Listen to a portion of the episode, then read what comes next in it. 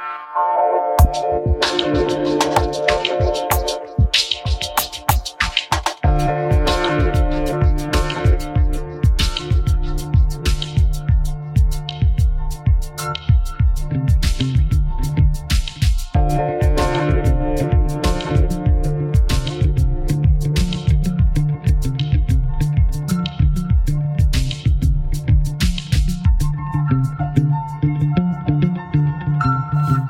back to the Magic of the Spheres podcast. This is Sabrina Monarch, and this is a show about spiritual lifestyle and personal evolution.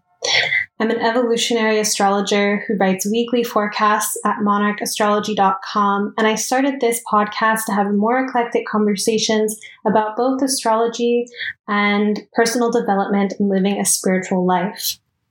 I'm excited to bring you a conversation I had several weeks ago about the astrological centaurs with a centaur specialist, David Leskowitz. We discussed Chiron, Pholus, Chariklo, and Okyrhoe. Know, depending on where you're at with your astrology studies and practice, a lot of you have heard of Chiron, some of you work with Chiron, and some of you know Chiron's like the wounded healer, but what does that mean? So we dive into that um, what that term means. And what of healing? Many of us are into astrology not just because it tells us about ourselves, but because of its healing potential. The personal and the psychological and spiritual breakthroughs we can have through our study and practice. So there's so much to be gained and explored from considering archetypes of healers themselves, such as the centaurs, which we will get into soon. I've personally been receiving energy healings, talking to astrologers, getting psychic readings, and also giving astrology readings as a clairvoyant astrologer for years now. For those of you who don't know, I channel my information. I see little lights that look like stars that um, spark onto the page or in my inner vision. I see them on people's faces. I just see them throughout my life at this point. But I see them when I'm writing, and they help me see where my ideas have resonance. I'm studied in astrology, but I get intuitive hits about the chart and about people. And as I meditate on a chart before a reading, um, the lights will help me know that I'm on track. And once I'm in that channel and I'm in the reading itself, you know, I'll see lights and whatnot. But I do like to take time with the chart beforehand just to really reflect on it and be in conversation with my guides. And then it's important to me too in readings, I always let people know you know, let me know how this resonates because just because I have this channel doesn't mean that everything I say is going to be true in like an ultimate sense. Um, I do my best, but I'm human, right? So I always want to encourage people to have agency in how they interpret or internalize information, just like you have critical discernment when you read the news. Um, when you're getting information from another person, you can take what touches you and what resonates with you and leave behind the rest. For me, it's a no brainer that getting an energy healing or getting a reading is a great idea. I love interfacing with the transpersonal and with healers and guides and mentors. It helps me on a personal level, but also inspires me as a soul worker and intuitive. Getting perspectives from other people through mythic or symbolic language or through energy work literally keeps things fresh and lively in my life.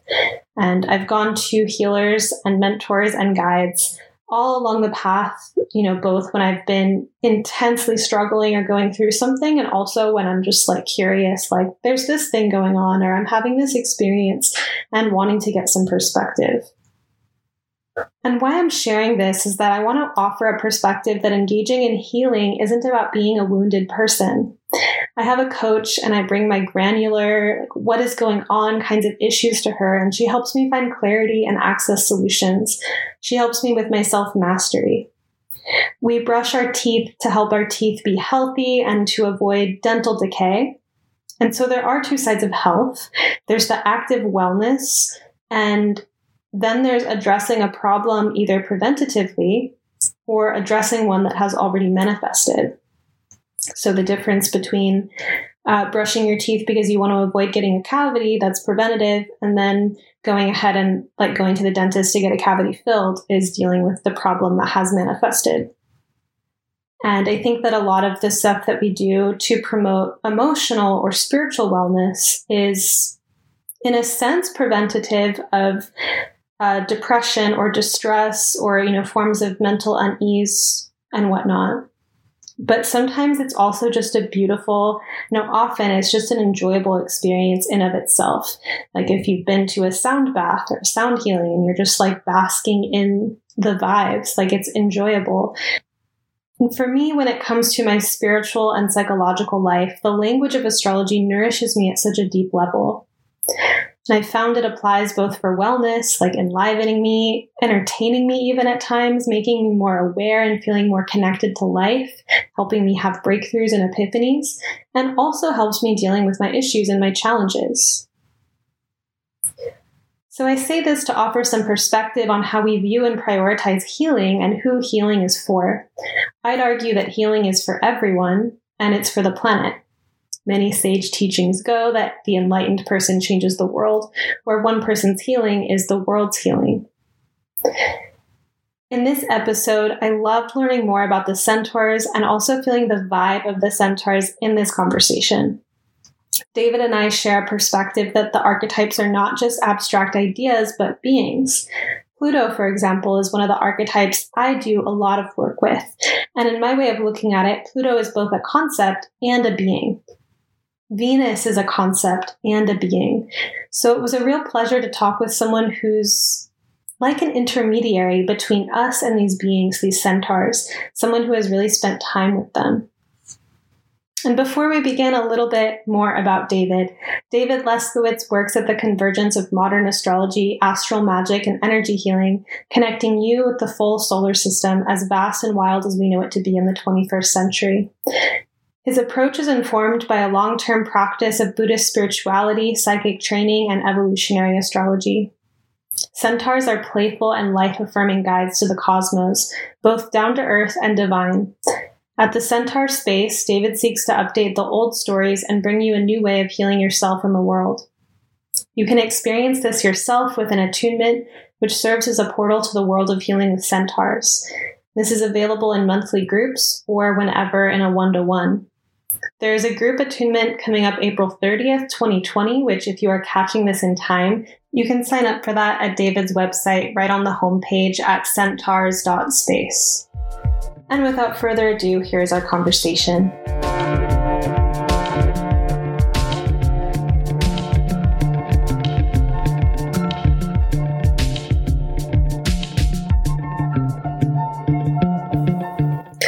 I'm here with David Leskowitz to talk about astrological centaurs, uh, Chiron, and beyond. So, welcome to the show, David. I'm really excited to have you here. Thanks, Sabrina. So am I. I'm really excited to talk to you about my favorite things, the centaurs. Awesome. So, how did you get started on this path of specializing with these centaurs, and what brought you to astrology, too? Right. Um, for me, I sort of discovered astrology at the same time I discovered the centaurs, just as luck would have it. So, um, and as astrology would have it, that basically coincided with the transit of Chiron across my ascendant. So, just when I started to look at my own chart, I just naturally saw that cool looking key symbol.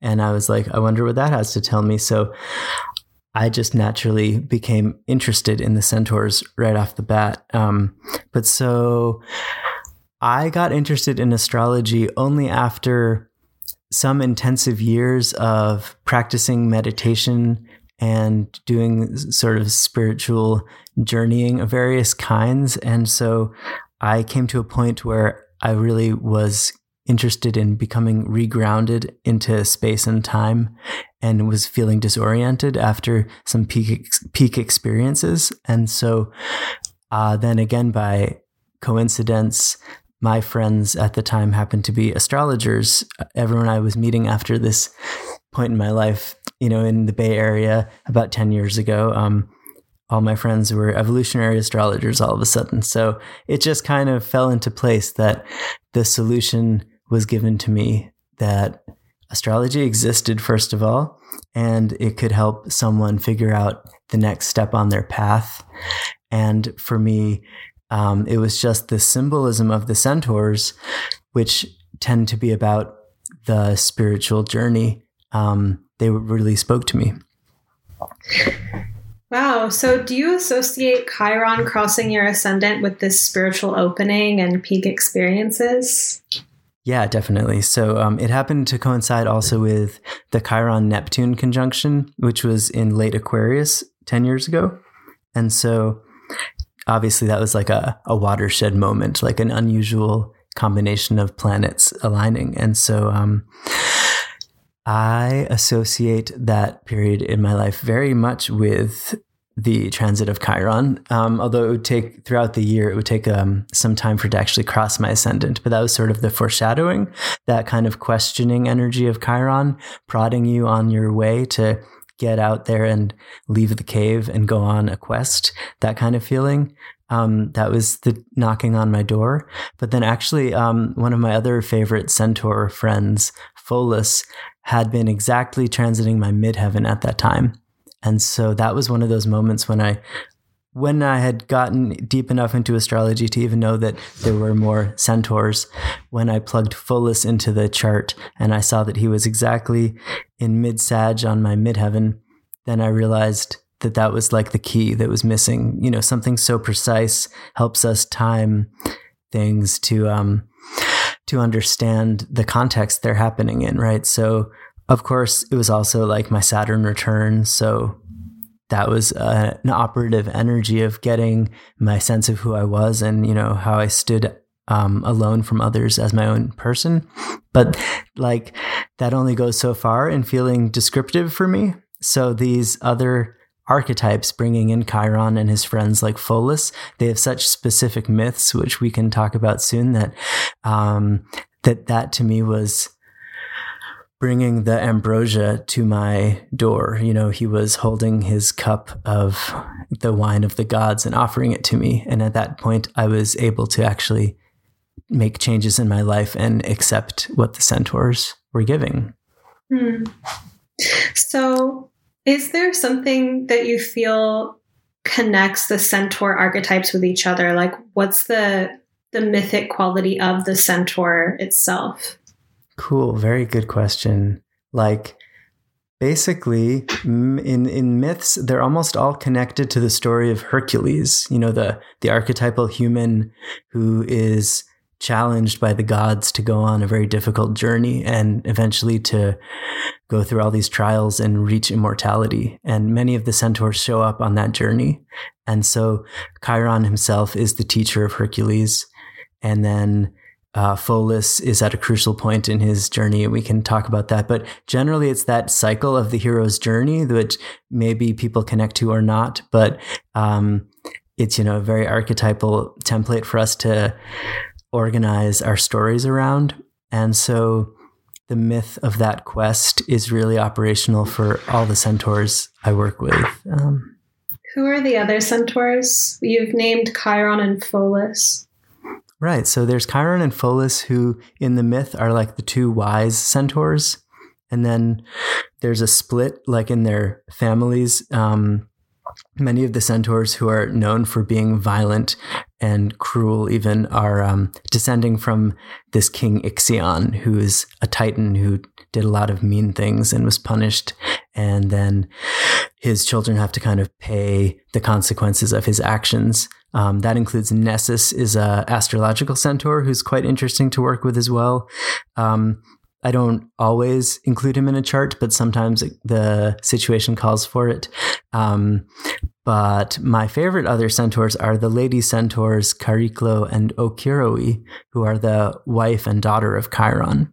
So they kind of close up the ranks in a nice family unit that when we look at them all together, we can see how they're all contributing to our lives as a as a one group. Cool. So um, a lot of people are familiar with Chiron, and I also think a lot of people are familiar with Chiron, but basically often just with the phrase or the keyword "the wounded healer," and people don't really know what that means. Um, right. Do you think Chiron is a good one to start with in terms of because it's yeah. kind of like the bridge to the centaur world because people know Chiron more than the others is my totally yeah that's a great lead in and of course um, Chiron is the wounded healer and that is kind of his definition in all of our collective understanding. But as I work with Chiron, I see that he's definitely the healer. And then also he's, um, you know, there was a time he was wounded and a time he worked through that pain. And then he's also just this kind of timeless teacher. That's maybe one of the more approachable archetypes that there's always someone who's there to help us understand whatever we seek. Um, he's the the guide to our quest, to quote someone on that. Um, but the wounded healer archetype we can at various times in our life feel into as important. Um, some people might not connect with that archetype, and yet they too have Chiron in their chart, right? So it's um, something we can definitely, as a good starting place, we can work with Chiron as the wounded healer. Um, I was surprised to learn that even like doctors in our society are taught that as an archetype to, you know, maybe humanize and feel into their own hearts as healers. Um, that that's like a known uh, t- tool of education for everybody, and we can definitely see that right now playing out in our country and world. That kind of the more academic side of being a doctor is being sidelined as we see them as like heroic beings who are sacrificing their lives and actually maybe weren't expecting to do such a thing like that. And that truly is an unfortunate mm. but timely um, kind of awareness of how frequently everyone, you can't kind of isolate yourself from that. We all have to become the wounded healer at some point, um, especially those of us who are working as healers or helpers of any kind. Um, That's interesting. So Chiron is square the nodes right now, the lunar mm-hmm. nodes as we record this. And for anyone who's listening to this, you know, somewhat far into the future, we're recording this during the time of coronavirus, COVID 19, and a lot of people are in quarantine. So that's what you were referring to with doctors right. becoming heroic figures at this moment in particular. Yes, thanks for situating us at this moment in time that will now be the past as you listen to this in the future. but uh, this past week, we had a new moon conjunct Chiron squaring the nodes, like you're saying. And so it really brought this archetype to the foreground that kind of the beginning of this season is marked by this Aries new moon, but touched into the wounding that we're all feeling. And everyone's sort of in a grief process right now. And that, like you're saying, it's square the nodes. So, as an evolutionary astrologer, I would be interested to see what you have to say on that for sure. Um, but then, just to to wrap that together, that of course Chiron is also square Pholus right now in the sky, so they make a cross with the nodes, or actually just a T square because Pholus is conjunct the south node, right? So hmm. it's a centauric complex we find ourselves in.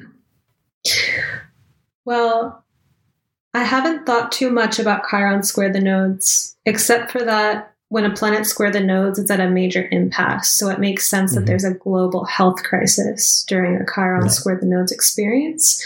Mm-hmm. Um, so I'm going to keep thinking about that. But one thing cool. I wanted to ask you about Chiron was what role do initiatory experiences have with this archetype? Because, you know, and how does that play into the myth? Because Chiron was injured.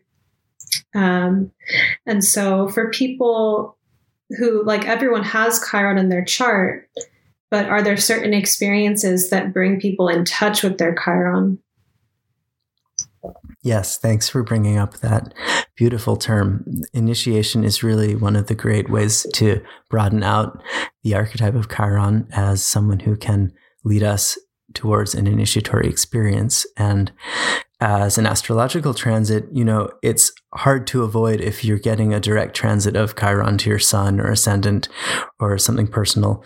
Um, it's just how we may interpret that, whether someone is interested in seeing it as an initiatory opportunity or a, you know, a devastating crisis, something like that. If that's part of someone's uh, vocabulary for working with the world, then Chiron can be very helpful. Uh, someone who started working with him in the 70s called him the inconvenient benefic because he's actually trying to help us, but it's often through inconvenient means.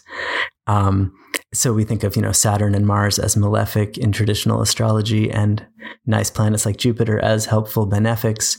But then, kind of in between, neither here nor there, like the centaurs are weaving funny loops in space, um, half human, half horse. They're kind of helpful and difficult at the same time. So part of the initiation.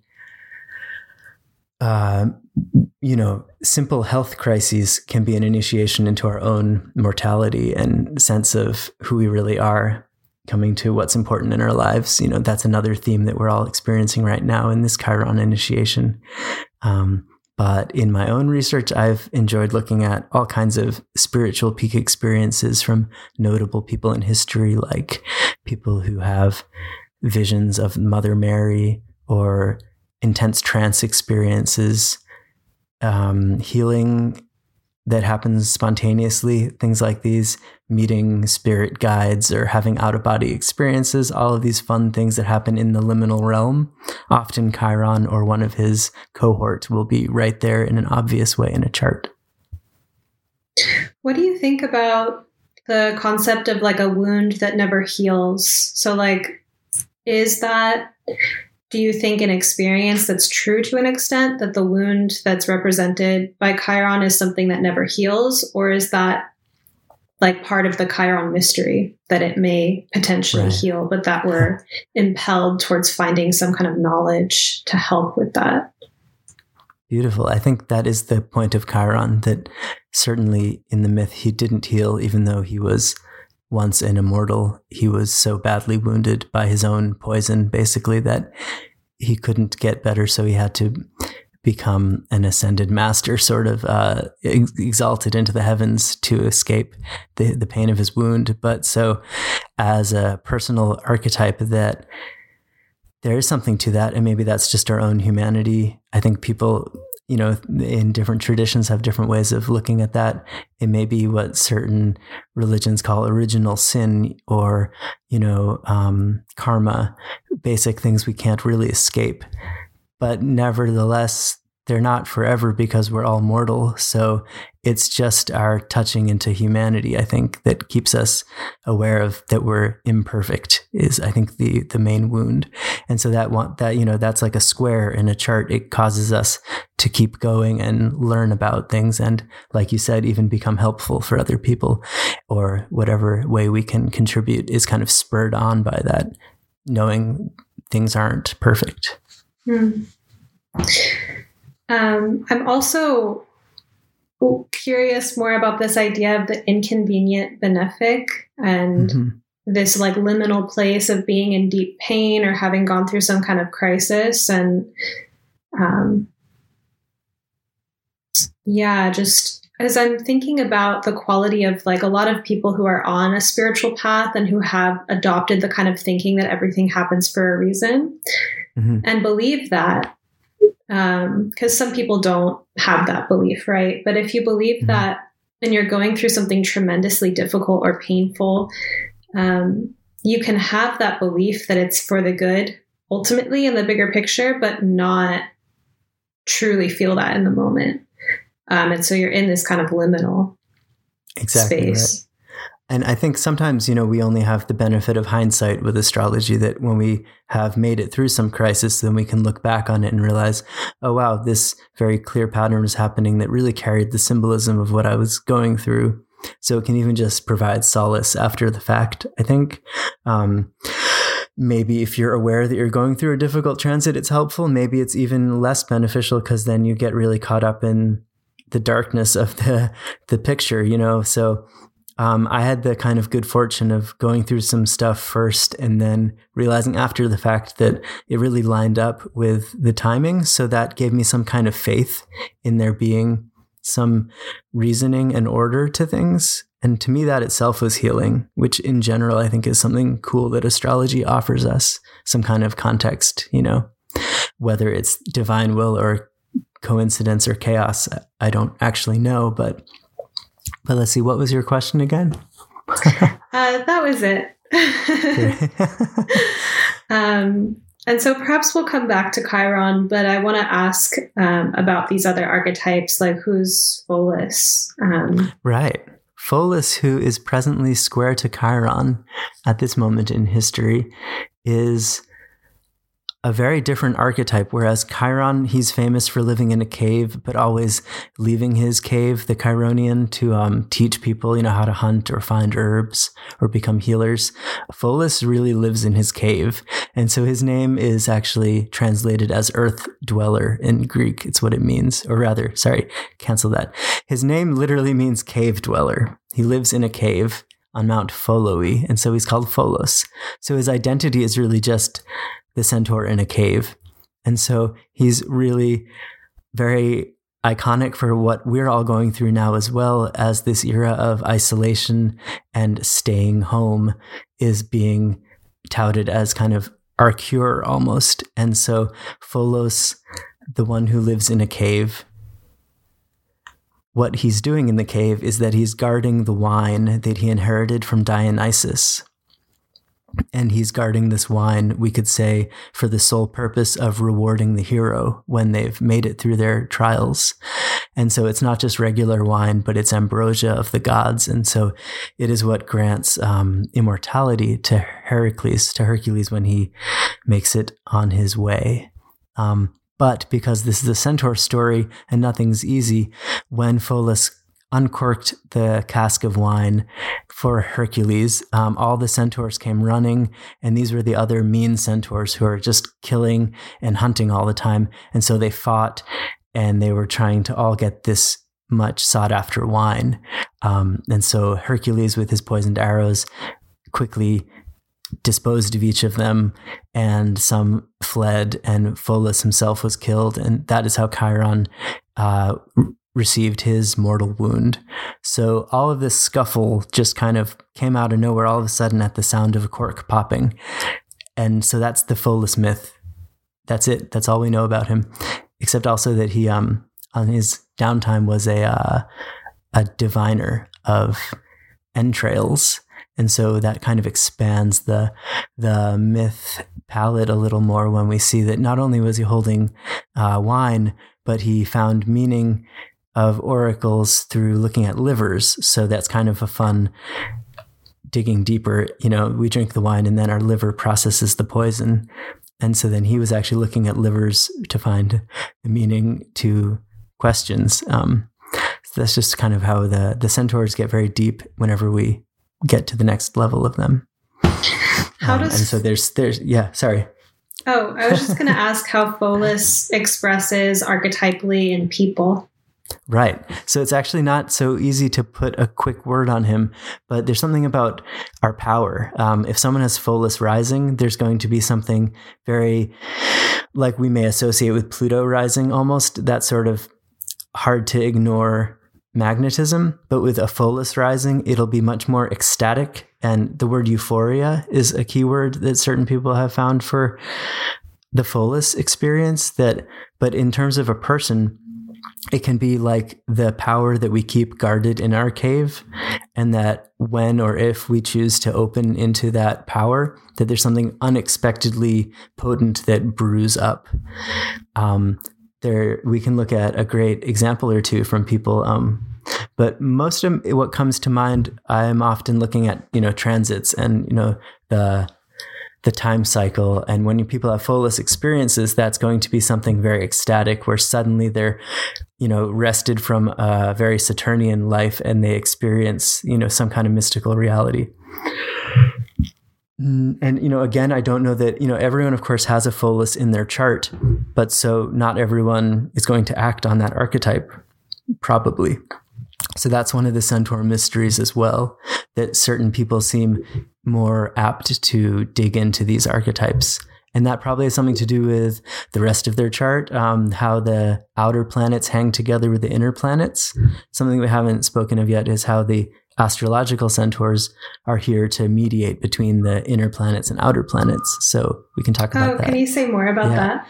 Yeah, definitely. So, you know, as a astrologer, we're taught the seven classical planets that end with Saturn, the great boundary of inner and outer space and you know he's the guardian of time itself but then what's beyond the limits of time, you know, those are held by the outer planets Uranus, Neptune, and probably Pluto. But one of the things we encounter when we're doing astrology with the outer planets, you know, they move very slowly. Some people will then dismiss them because everyone born the same year has more or less the same placement. Um, but maybe someone has moon conjunct Neptune and you can just really feel Neptune in them. You know, the spiritual psychic side is hard to miss.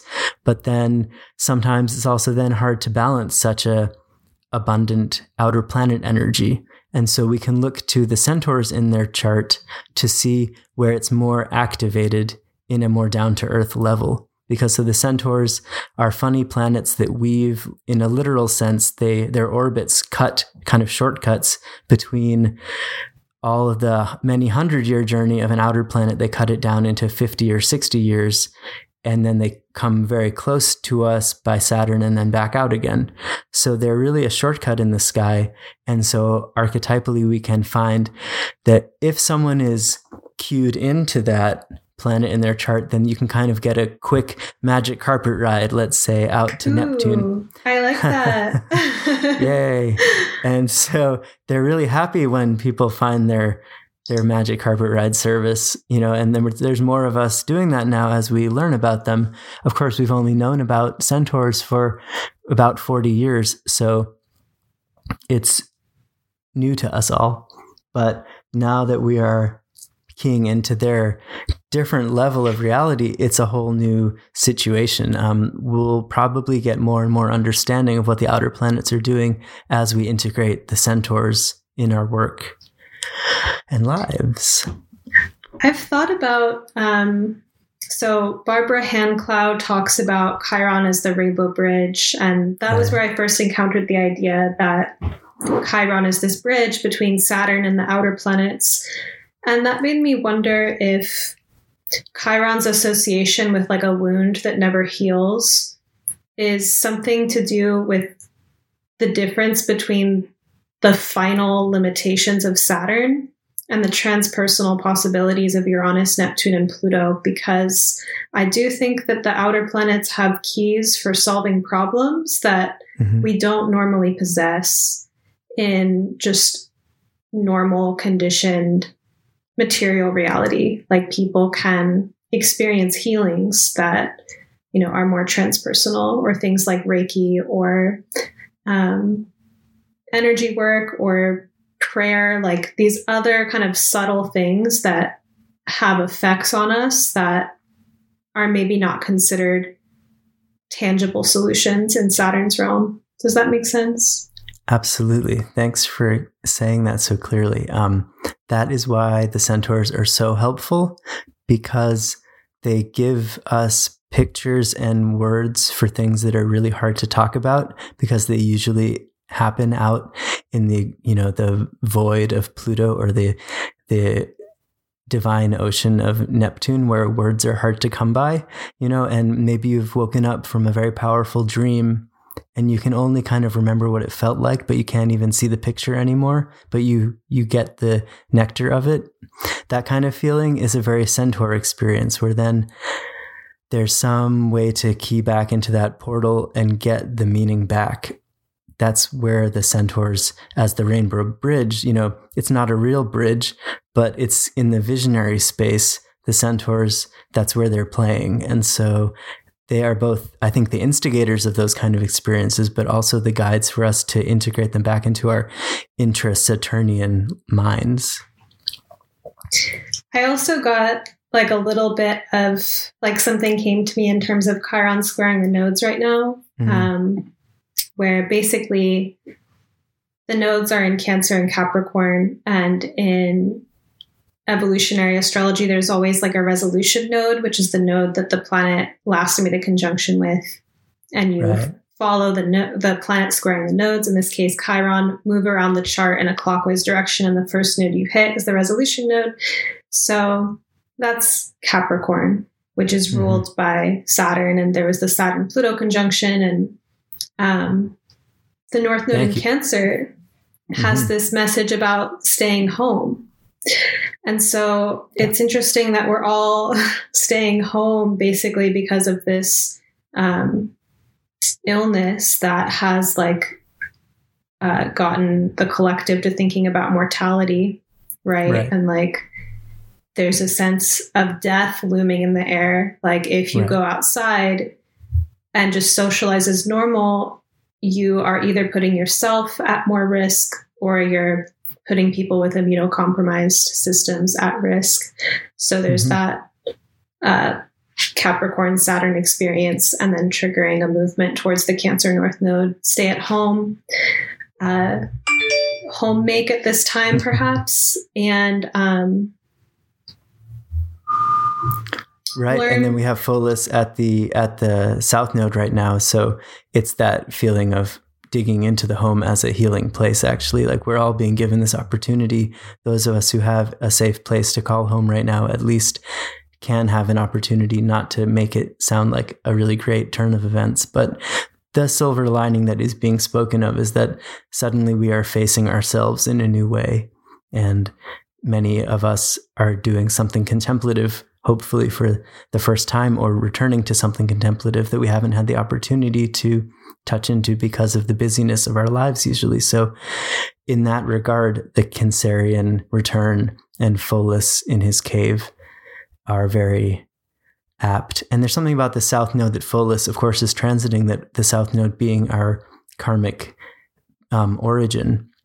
You know, the the whatever if we blend the two symbols, then it's like when the bottle pops open and everything spews out. That's kind of the mess we've been pushing back. Mm-hmm. And so now we're exactly facing all of the consequences of how we've set up our society, the Cancer Capricorn axis, exactly. And since you mentioned the Saturn Pluto conjunction that recently occurred, that it was in January, um, the centaur Chariklo, who we can now uh, introduce formally was she was conjunct the Saturn Pluto conjunction exactly with also asteroid Ceres. So there was this kind of opposite archetype. There was the destruction that we could so feel impending from the Saturn Pluto cycle, but then there was the feminine healing and nourishing of Chariklo and Ceres right there. And so to hone in on Chariklo, she is purely a healer and in the myth, she's a water nymph, but also a priestess and a colleague of Athena. So she has a lot of good contacts, you know, in the mythic hierarchies. She's the daughter of Apollo, so she's naturally like a into the oracular mode. But then, as you know, trusted partner of Chiron, uh, friend of Athena herself. There's like a lot of divine energy she's swirling through. Um, and so, as an astrological archetype, Chariklo is, we could say, medicine woman. Um, and then also, there's just the the healer, that someone who's just naturally there for others and whose presence is healing, even you know, without even having to do anything. That's kind of the Chariklo vibe that there's not like a prescription, it's just a presence. Um, you know, Chiron is more likely to find you the herb or, you know, put you in touch with the expert. And Chariklo is that very, like you mentioned, Reiki and energy healing. She's sort of the guide of those kind of arts in a more, in a very tangible way. Um, and that's part of the work I do as well, is feeling the actual energies of these centaurs, but to stay in the astrological, um, Chariklo is less of a strange planet. Um, orbitally, she has a more regular orbit. And so there's something to that, that she's less eccentric and she's also the largest centaur planet so she holds a lot of weight. And so there's something important about her just basically um, so that's good to know that the main centaur is actually a lady centaur. And uh, that could show how the whole game is kind of weighted in that reality. Um, but when we tune into Chariklo in people's charts there is really it shows up as this very intangible thing that we are now experiencing as personal space, even the sense of having boundaries and that we need to maintain our distance. These are extremely Chariklo elements, and that that is part of our healing. Is just you know it's to it's very what we are now saying astrologer good. You know, it's not great that we have to keep our distance, but it's quite incredible that as society collapses, Saturn Pluto, we're met with our own sense of boundary and how we can fill that with some kind of personal strength, and that's Chariklo. Hmm.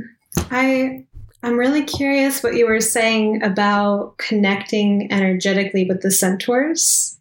Like wonderful. That's Yeah. my favorite thing to talk about. So so one of the fun things that happens as we leave the realm of Saturn behind and we orbit out towards Uranus, Neptune and Pluto is we have fewer blinders on and so we can kind of forget some of our conditioning, conditioning being Saturn's game.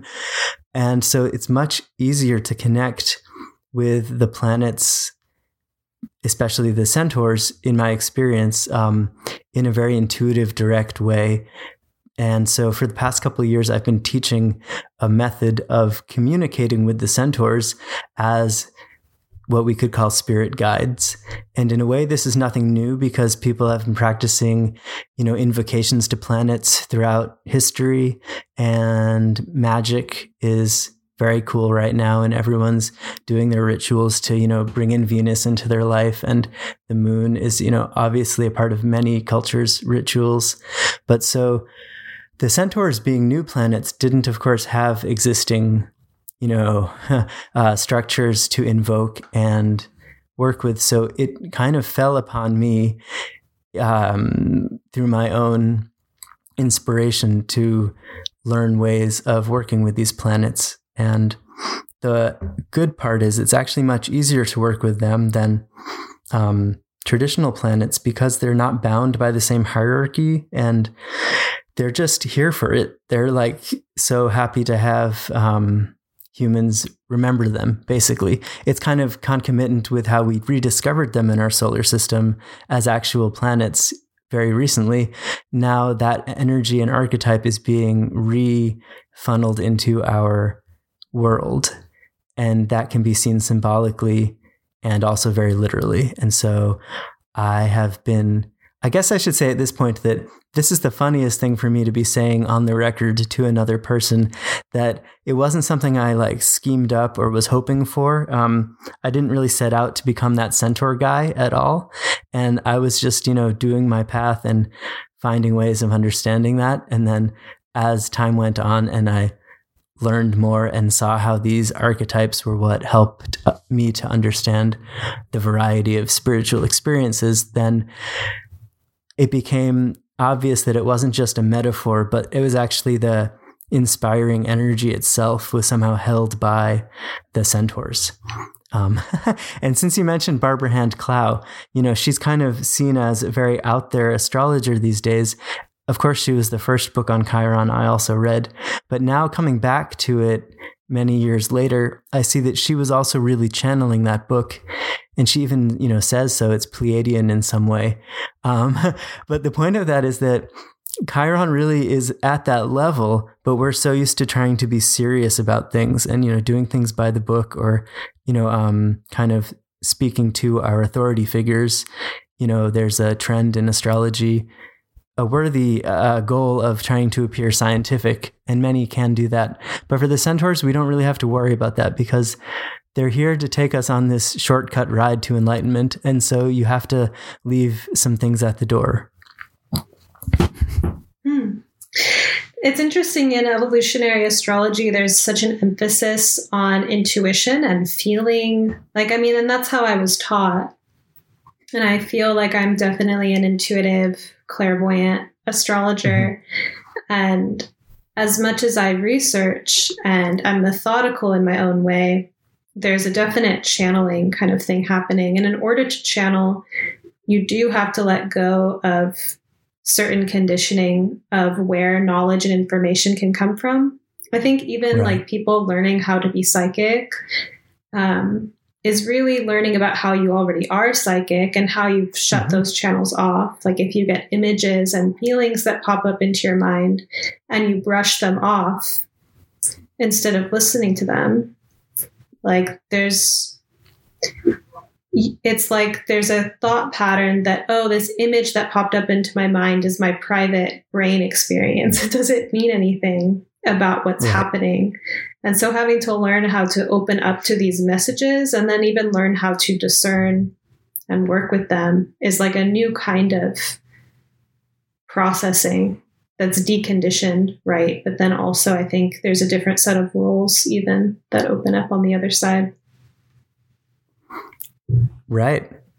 And part of, so there is just the simple fact of being an intuitive, and we can explore that in different ways astrologically. And you can also then see that intuitive will have a very clear set of signatures with the centaurs, um, often a very prominent Chariklo or Okyrhoe, the daughter who is the oracle. And so she's the uh, the psychic archetype, really um, and she relates to the Jupiter orbit more directly. So there's something about expanding that. You know, Jupiter would also be a traditional sign, probably of being psychic, but there's something different when you bring in the centaur. But to return to your point, um, I guess you were making me think of the fact that yeah, in evolutionary astrology, where you know we're looking at Pluto as the soul, and Uranus and Neptune as really important parts of our energy bodies and subtler experiences. Um, and you may have ways of working with that astrologically, but the centaurs are like I think it was also Barbara Hand Clow who said that Chiron helps us get to the nodes, you know, to realize that experience. So there's like um again like a boost. So what that means again is like that there's something in your chart that's showing you how you can actualize that energy in a very specifically you kind of way. So for example, I have Chiron in my third house. And so for me, you know, I was I had a stutter when I was a child and now, you know, I'm speaking to lots of people about the centaurs. And so it's very ironic. So I'm not the world's greatest public speaker, but it's my path towards having to express myself to heal my own, you know, that basic wound, you could say, of self expression, right? So that's very real for me. And then everyone's, you know, the constellation of a planet in your chart, everything holds together in a really complex way. So there's no self existing planet, but it's ruled by something and it aspects something, right? And so, and it's transited by something. And so it always becomes very apt. Like, I, I think it's good to give an example at this point. Um, one really fun centaur chart example is Jim Carrey, who we all know and we've ra- we've been raised um, watching him on you know TV throughout the 90s and throughout the present and he's like a very enigmatic figure because now he's kind of even like a, a guru in his own way but um he made that movie uh, where he sort of channeled Andy Kaufman the Man in the Moon movie and Andy Kaufman was you know a famous comedian that Jim Carrey himself was raised um, to revere and in the movie he was tasked you know with becoming Andy Kaufman. So they even made a movie after that about how he became Andy Kaufman because it was such a kind of mir- miracle of film. And uh, first of all, it's cool to note that both Andy and Jim have exactly the same Mercury degree. So it was like the right casting, you know, that Jim could channel Andy because he was exactly tuned into his mind of Mercury. But um, Jim himself has Neptune rising. So again, that's like a really apt symbol for someone who's like a mystic actor. It's in Scorpio also, but then it's conjunct Okyrhoe. So he's able to channel this oracular information, right? So that just makes a really good portrait of an actor who's able to do something unusual and kind of mystically become other people. And of course, there have been lots of great actors who are able to do that. But um, you know, this method acting that Jim was doing during the filming there was freaking even the very. Uh, he was freaking everyone out. They they weren't sure if he had totally gone insane and thought he was Andy or he was just doing such a good job of it. Um, but so, anyways, at that time in his life, Chiron was exactly transiting his ascendant and those two uh, important planets, Neptune and Okyrhoe. So it's just a very like compact case study of how Chiron was able to bring him to this next level of his evolution very quickly and kind of um, chaotically because uh, people weren't sure what was going on in his life, but he was able to prove his ability to channel Okyrhoe Neptune which is again one of those aspects that probably a lot of people had in around his year of birth, but he had it rising and he was able to actually like, you know, heed that call and, and become that person who could actually show us how to be that kind of oracle and then be filmed doing it because he loves to do that. And um, let's see, I've got at the same point actually, Chariklo was transiting his north node as well. So it was a very altogether, all the centaurs were involved right there. And that was a career defining time in his life. Oh, that's super interesting. So, you do chart readings for people focused on the centaurs. Can you share a little bit about how that works and maybe like what themes people tend to come to you about or what you feel like a centaur oriented reading can offer people? Right. It is an unusual premise for reading because um, it's not something people have necessarily learned about in their chart before. But so often I would prefer to work with someone who's already, you know, working with their own chart, their natal chart, and they have some understanding of the rest of the planets. But I can also just take an understanding of someone's chart without going into, you know, your big three and what it's like to be a Libra and everything like that. But um, speaking to that person, knowing that that's their chart, we can also get right into the centaurs if someone is interested in going into that kind of more vulnerable place in a chart where that is what the centaur aspects mean.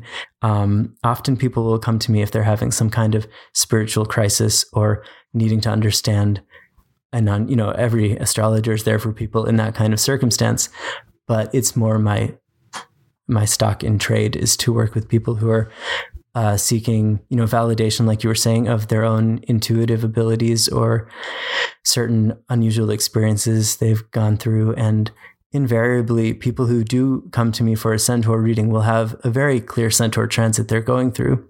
And so we don't really even have to you know look very wide for something to hone in on and then we can work with that archetype and see how it's you know played out in their life to that point because every centaur like Saturn has a cycle where we can see the squares and trines along the way and see what kind of journey it's been leading toward. And so we can situate the present moment, you know, in the bigger picture, which of course all astrology is good for.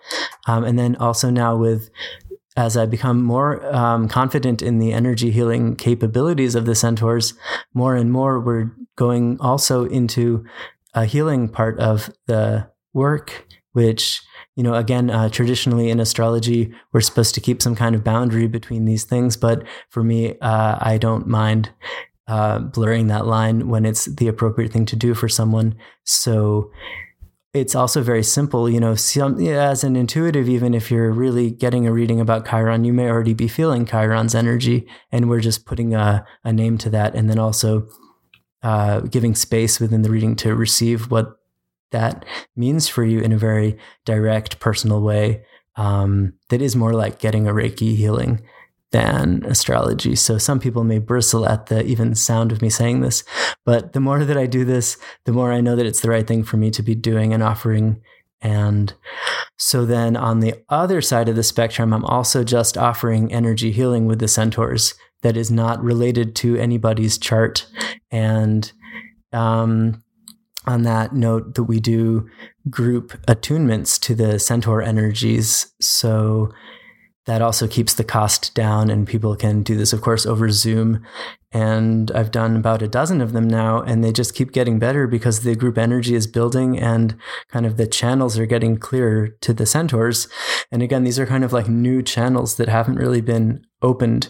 And to kind of bring it together it's this um even the notion that the centaurs are wounded is part of our old story about what the centaurs were in Greece many thousands of years ago. But the centaurs, you could imagine they've always kept living, you know, in their immortal state since then. And so we can now upgrade our understanding of that and heal the feeling of their being wounded at all. So we can meet them right now as very healed and high vibration beings that you know many would uh, equate with an angel or an ascended master but we don't even need to give it names it's just something you can very quickly tune into if you have that interest and ability I appreciate that perspective also. And what you were saying before about the centaurs being happy to connect with humans reminded me of something that I've read mm-hmm. about angels from, I think Rupert Sheldrake has a book about angels and like the sentiment that I picked up from probably just the introduction or the first few chapters was something about how the angels help us make connections and they're really happy to help us, but they have to be invited uh, the angels. Mm-hmm. And so um, when we engage them, it's like there's they're available, more than happy to help, and have abundant resources to share. I just find that really interesting, and to think of the centaurs in a similar way, um, because if we do think of them in relationship to wounding, there might be a fear around them and like a little bit of like right. a hairiness about, or are these beings we want to talk to? Versus if you think about them in that light that you're sharing. It's a different different energy for sure it's just a different energy. Yeah and so both have their value of course and it's not to spiritually bypass the sense of having a wound but it's just not to pigeonhole someone. You know it, it's part of the resistance like you're saying is why would i want to just be told about my wound? Like what kind of reading is that? That doesn't sound very fun necessarily and it can really be pouring salt in a wound. But um, when we make that an entry point to you know just to feel into our humanity it can be much more real. The stories that come out of a centaur reading are immediately very sensitive and, you know, helpful to work through.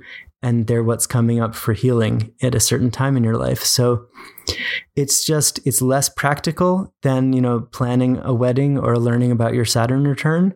But it's, um, if you're going through a Chiron transit or a Centaur transit and you've also had the idea of going to an astrologer, then it you know, the chances are that you're ready to work on whatever that deeper issue is. And so there's something just uh, as a counseling astrologer, you know, I'm not trained in any sort of therapeutic modality besides astrology, but again, it's this sensitivity that the centaurs themselves add to the picture just allows it to go to a place of a healing space, I think, very directly. And you know, I'm a very watery Piscean person, so that's kind of my mode with my Pisces moon rising. So that's just my skill anyway, compared to being a practical astrologer who's going to help you with an election, you know. So also, yeah. I'm happy with being my niche. Pisces rising here too. Right. Yeah. Good to have a kindred spirit there. yeah, it's a fun, fun rising to have. I think. Mm-hmm. More openness to just like magical experiences without having Magic, to feel like right. some kind of logical permission for it. Right. And so that, you know, that makes us helpful in some ways. And then I just, I keep coming back to this idea that, you know, these days it feels like there are fewer evolutionary astrologers and more traditional astrologers, which is just a natural place in the kind of ebb and flow of the transmission of astrology. Uh, but it's so funny that the um, kind of the young people who were born with the Uranus Neptune conjunction in Capricorn. That's me too. Well, that's that's you. See, it's so interesting. There's probably fewer. It feels like the Capricorn side of that is very pronounced, which is ironic for um, the Uranus Neptune energy. Well, I see these uh, young astrologers like I'm just tripping out now as I'm mm-hmm. like approaching my Saturn return, or I'm in my Saturn return if you count Saturn entering Aquarius as the start. Mm-hmm. Um, but I'm used to being the youngest, and I'm just getting used to not being the youngest. Um, I've been on online spaces since I was 12 and have always had like a kind of just, yeah, like young, ahead of her time kind of energy, you know? So like getting older is weird for me, but as I imagine it is for everyone. But I'm always like a little bit like, like it surprises me to see astrologers who are younger than me say things online like, Neptune is not the ruler of Pisces. It's Jupiter. And they're like very like it's like it it's the traditional ruler, and then there's the modern ruler. Like, why can't both exist? If you use evolutionary yeah. astrology techniques, you can use the transpersonal planets as rulers. And if you're using traditional techniques, I understand why you need Jupiter as the ruler for Pisces. Right. And I so agree. it's like, I don't think one is more true than the other, but it's very Capricorn. And I don't know. I wonder how it will. One of my goals right now, as I'm diving into learning Hellenistic and traditional astrology is to create a stronger line of communication between traditional astrologers and evolutionary astrologers because they each camp stigmatizes the other in some sense. Um, not everyone, of course, but there's evolutionary astrologers who like guffaw at like the traditional astrologers, like, oh, they're just stuck in Saturn's realm. And then there's right. people who are traditional that are like stigmatize evolutionary astrology and think we're just like out to lunch or something. I don't know. And it's like, I, I actually am developing a deeper sympathy for Hellenistic astrology, and I'm steeped in evolutionary and have like a mm-hmm. deep love and experience for it. So I just hope that as time goes on, I can build a bridge there. Um, sorry that I just went on a whole rant there, but that's beautiful. Thank you for telling me your perspective as someone who is situated where you are. Um, because you know, even I'm 10 years older than you or so. And when I was studying astrology, there hadn't yet been this renaissance of Hellenistic astrology, you know. And I, like I was saying, I happened to meet only people who were trained in the same school that you are. And so we also were taught to, you know, think of traditional rulerships and things as useful, but um, limiting. And but also more than technique, it's the worldview that I think really matters. And so I think it stands that um, the medieval outlook is not the same as the modern outlook. And this is not to say those who practice those techniques have a medieval outlook, because of course it's actually very radical bunch of people who seem to be doing traditional astrology these days in some ways, which is again a wonderful Uranus, Neptune, and Capricorn paradox. Um, but I think we can't throw out the value of modern and evolutionary astrology, especially as now that we're in a very unique place to work with new planets. We're obviously this is important segue. I think we're not trying to use centaurs in a traditional manner. I'm not someone who thinks, you know, Chiron rules a sign or something silly like that. And and that was like a necessary thought along the way. But so we must use new techniques, not old techniques, for to really get the meaning out of outer planets and centaurs. Hmm. So it hasn't been really figured out yet, but it doesn't mean we have to find it in an old text either. Hmm. So much to think about. Yeah. so, um, what advice would you have for anyone who wants to get deeper into working with the centaurs, besides getting a reading from you, which they should? Um, what are some Thanks. ways to like open up to that Absolutely realm? wonderful question. So it's the same idea of exploration and mystery. I think is the only necessary uh, prerequisite to working with a, a, centaur. And so obviously just look at where the centaur is in your chart by going to astro.com and putting in those numbers and um, which we can include with the podcast. And um, obviously you can just kind of see what happened when a planet you're familiar with has tra- uh, transited over you know, Chariklo in your chart? Did you have a notable experience? You know, something that can bring you into that energy. Um, and then if you're something of an intuitive or devotional type, you can just introduce yourself to that planet and see what they have to tell you. You know, you don't even have to do astrology with them, is the fun thing. Uh, it's a great question. Mm, in terms of, I will give you a secret right now. My one of my favorite techniques for working with centaurs is if you've had a very notable experience in your life that is something of a breakthrough moment, you know, whether it was a crisis or an initiation, um, you can look at that chart and the transits. But what you can also do, again on astro.com, is you can do a Davison relationship chart for yourself in that moment. And then that brings you to the halfway point between uh, your birth and the rebirth, let's say.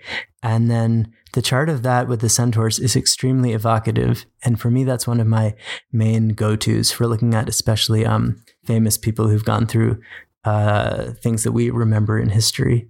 But so that's a fun way of doing that. And you can look at that chart in the same way that you would interpret a regular chart, but there's something new in there that speaks to kind of the weave between your life and the point you were reaching in your life. Something how karma is out, uh, how karma is unfolding in a graceful way. I think that's one of the keywords I haven't mentioned yet for the centaurs in general, where we look at um, the birth chart as karma, you know, in traditional Eastern astrology, at least, um, and evolutionary astrology, that uh, you know karma is delimited by Saturn, and then everything beyond Saturn is something outside of karma. Um, and so the centaurs for me are the opposite of karma, and that is grace.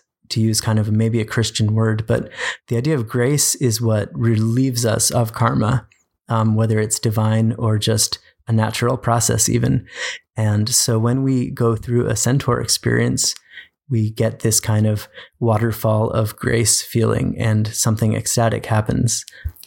Um, whether, again, that's the centaur doing it or just the timing happens to align with some other kind of cosmic unfolding, I don't know. But um, so by looking at your centaur uh, timeline in your life, you can see maybe when the veil kind of thinned at certain times and you were able to glimpse into, you know, under the hood. We could mix a lot of metaphors, see how the cosmos is working for you. And so I really just recommend exploring all those key points in your life when something different was happening, but not something like that you could tell was just like a Mars transit, but something that doesn't really fit the image. You know, like for me, looking back at certain things, I had um, a Chiron Pluto conjunction at my midheaven when I was in my late teens. And that was definitely the main obvious transit looking back on it. and that was when I had like the experience that then led me to, you know, look into spiritual things at all, right? When I got this experience of something more than myself. And so that was very easily shown by Chiron being conjunct Pluto in my midheaven which later like expressed when Pholus transited my midheaven in adulthood. But so just kind of playing with your own timeline and seeing how things were being revealed to you, then you can look at centaurs and, you know, pretty certainly they will have a story to tell you. Hmm. This has been super illuminating and actually to the um, I'm gonna have a hard time pronouncing it. Is it Char- Chariculo? Yeah, Cariculo, like charisma. Cariculo. Yeah. Okay. I've never said it out loud. Curricula. okay. So that feeling of presence um, and grace, I have felt mm that while we've been talking. Um, so thank right. you for bringing that and channeling that with us. Um, how can Thanks people for picking that up? Mm. Yeah, yeah, I can definitely feel it. Um, how can people find and work with you? So all you have to do is go to centaurs.space. That's my website. And everything is there. I do readings and attunements quite regularly. You can organize a one on one session or you can join our monthly group online meetings doing the curricular way and just drop me a line if you're interested and see what we can do together.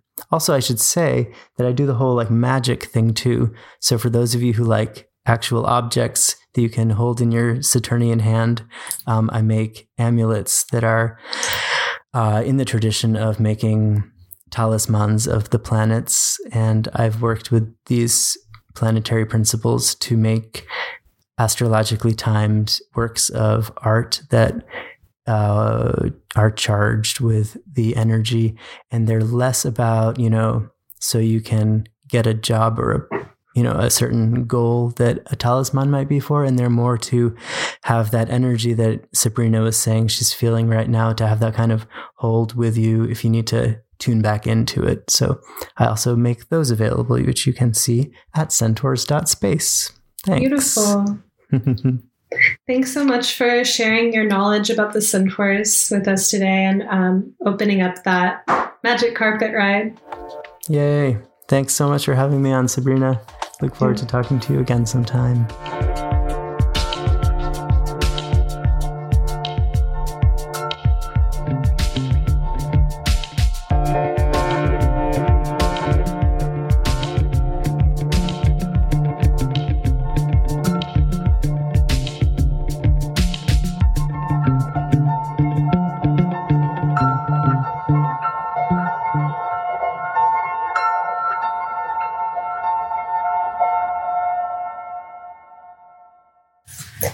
Wasn't that so good? I went to look up my asteroids after this on astro.com to see where I have Chariklo, and I found out that she's actually prominent in my chart, and that was super cool.